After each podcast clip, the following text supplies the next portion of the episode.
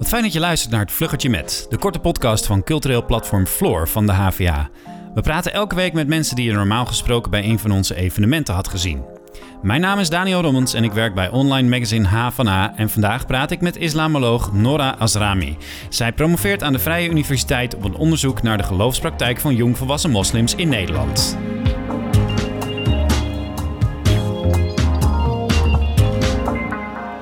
Nora, hoe is het met je? Het, gaat, het gaat eigenlijk best wel goed, uh, Daniel. Ja? Uh, en de laatste dagen van de Ramadan. En dat vind ik aan de ene kant jammer, want ik heb dit keer echt heel veel rust en uh, tijd voor mezelf uit deze maand kunnen halen. Aan de andere kant denk ik, het is ook weer gewoon tijd om terug te gaan naar een normaal ja. dagrit. Het nieuwe normaal, hè, moeten we zeggen tegenwoordig. Dus oh ja, um, maar wat ik je eigenlijk wilde vragen is, wat uh, jij nu op dit moment ziet gebeuren, want het coronavirus beheerst onze levens. Um, welke rol speelt het geloof daarin voor uh, jonge en jongvolwassen moslims? Ik denk over het algemeen best wel een grote rol. Um, allereerst al tijdens de quarantaine, hè, toen we net in die intelligente lockdown gingen, merkte ik al via social media, via op WhatsApp, veel meer uh, uh, ja, berichten, teksten die dan over de islam gingen. Aha. Of over hè, hoop houden in moeilijke tijden. En de betekenis van ziektes in de, in de islam en, Ja. en dood. En ja, daarna kwam de Ramadan. Eh, ja, en toen waren al natuurlijk al een aantal dingen veranderd. De moskeeën waren dicht. En ja, we konden al niet meer naar de moskee. In de Ramadan is dat altijd wel een, een belangrijk onderdeel. Ja. Gezamenlijk eh, bidden. Nou, dat, dat, dat, ja, dat kan dus niet. Plus, we kunnen ook niet meer met onze grote families zomaar bij elkaar op bezoek om samen te eten. Ja. Dus je merkt dat daardoor veel moslims wel echt bewust, bewuster zijn gaan bezighouden met de dingen die ze eigenlijk altijd heel normaal vonden. Ja, want, want ik zat Eh. jouw blog bij New Connective te lezen. Hè? Dat is dat eh, platform voor studenten op de VU, eh, waar je ook programmamaker bent.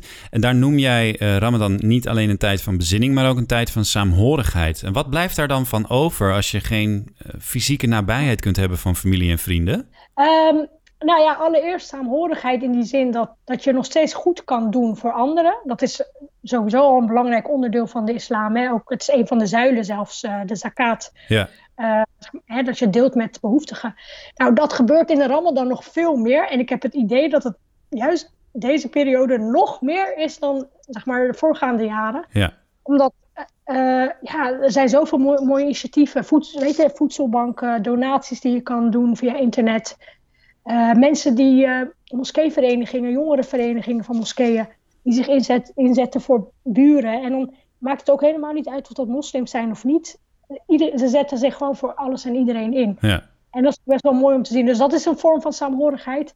Maar eh, we zien ook natuurlijk dat mensen ook gewoon, net als andere mensen, ook gewoon met elkaar sky, ehm, facetimen, zoomen. ja, precies.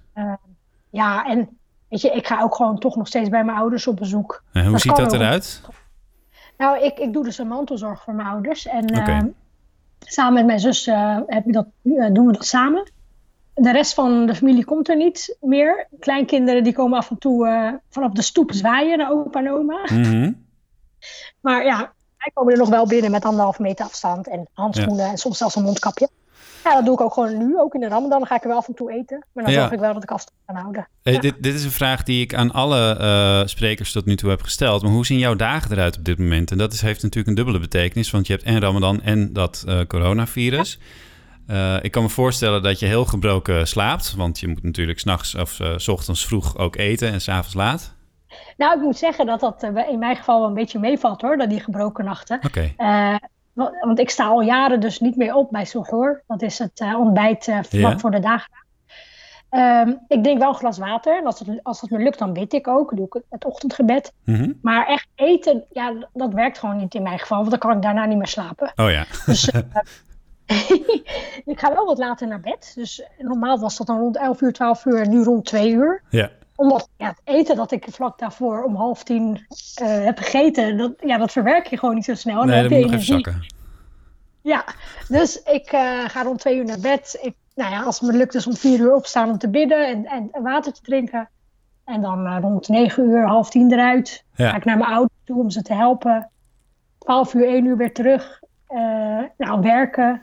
Rommelen in huis als ik niet hoef te werken. Hey, we moeten het natuurlijk hebben over het suikerfeest, want dat komt eraan. Als deze podcast uitkomt uh, op dinsdag is het net geweest. Hoe ga jij dat suikerfeest vieren? En, en, en denk jij ook dat het realistisch is om te verwachten dat iedereen zich nog steeds aan die quarantaineregels gaat houden dan?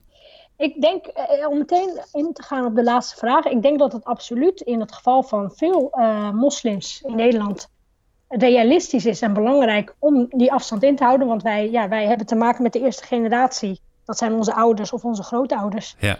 Die uh, voor het grootste deel daarvan maakt dus deel uit van de risicogroep. Ja. Dus er zijn heel veel mensen, kinderen, kleinkinderen, die zich daar heel erg van bewust zijn. We doen alles eraan om ze te beschermen.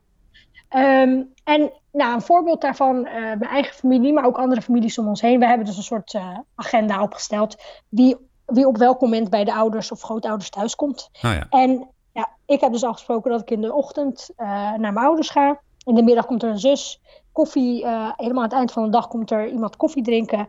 En in de avond komt er iemand eten. Dus op die manier hebben het dan met elkaar verdeeld. Ja, uh, uh, feesten in ploegendienst uh, ga ik het noemen. Um, met New Connective helpen jullie mensen via coaching en met expertise op het gebied van theologie, in jouw geval islamologie. Is dat iets wat speciaal in deze tijden belangrijk is volgens jou? Um, nou ja, goed. Om even iets over New Connective te zeggen. Wij zijn er dus voor studenten, universiteit en HBO in heel Amsterdam. Mm -hmm.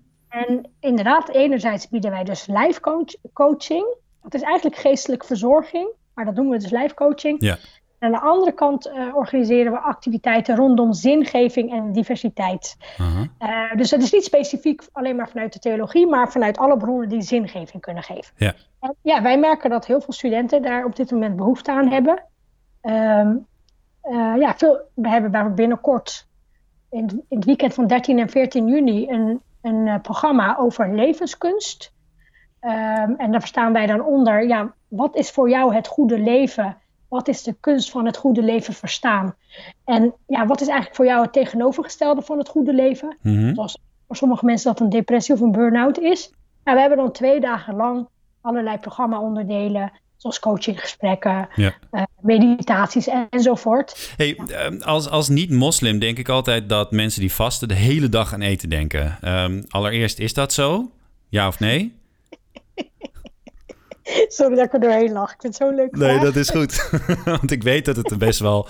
Uh, uh, nou ja, eigenlijk weet ik zelf het antwoord wel. Want waarschijnlijk ga jij nee zeggen.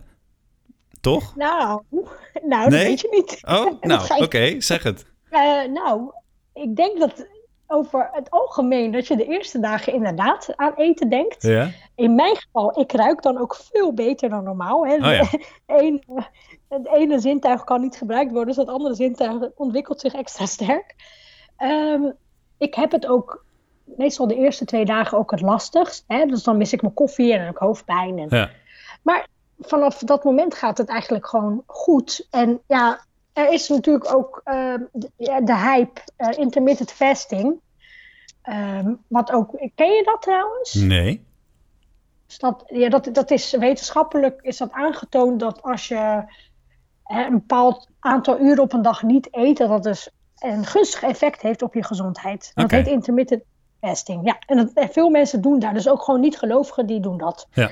Um, dus nou, als je het dus goed doet, het vasten, dus inderdaad niet met overdadig eten, uh, het vasten verbreken, uh, nou, gewoon gezond eten, vezelrijk, um, veel water drinken, fruit eten. Ja, dan, dan, dan heeft het gewoon, ik merk dat ook persoonlijk, dan heeft het gewoon echt een, een gunstig effect. Ik word in elk geval helder in mijn hoofd, mm -hmm. ik uh, kan mijn werk verzetten, ik heb gewoon meer energie.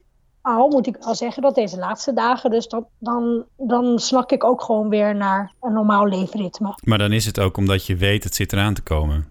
Ja, ja.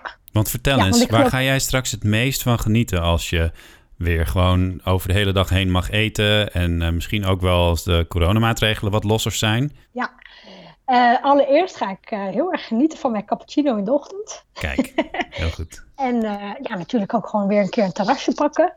Echt, dat, dat is gewoon, ja, daar, daar Wel reserveren hè, van tevoren. Heb ik begrepen inderdaad. Ja. Goed zo. En, Nora, we zijn door de tijd heen. We hebben al veel te lang gepraat eigenlijk. Dus ik moet hem afronden helaas. Um, ja. Ik wil je bedanken voor dit korte gesprek. Nou, heel graag gedaan. Ik vond het hartstikke leuk. Dankjewel voor de uitnodiging. En jij bedankt voor het luisteren. Vind je dit een leuke podcast? Geef ons dan een goede beoordeling in je podcast-app. En abonneer je op de nieuwsbrief van Floor, want dan krijg je deze podcast elke week op dinsdag in je mailbox. Wil je helemaal niets missen? Volg dan cultureel platform Floor op Instagram via @floor_hva. En wil je meer podcasts luisteren over de HVA? Check dan ook eens de H van A podcast Even Doorpraten, waarin de redactie doorpraat, napraat over het laatste nieuws en de beste verhalen van de campus. Bedankt voor het luisteren en tot volgende week.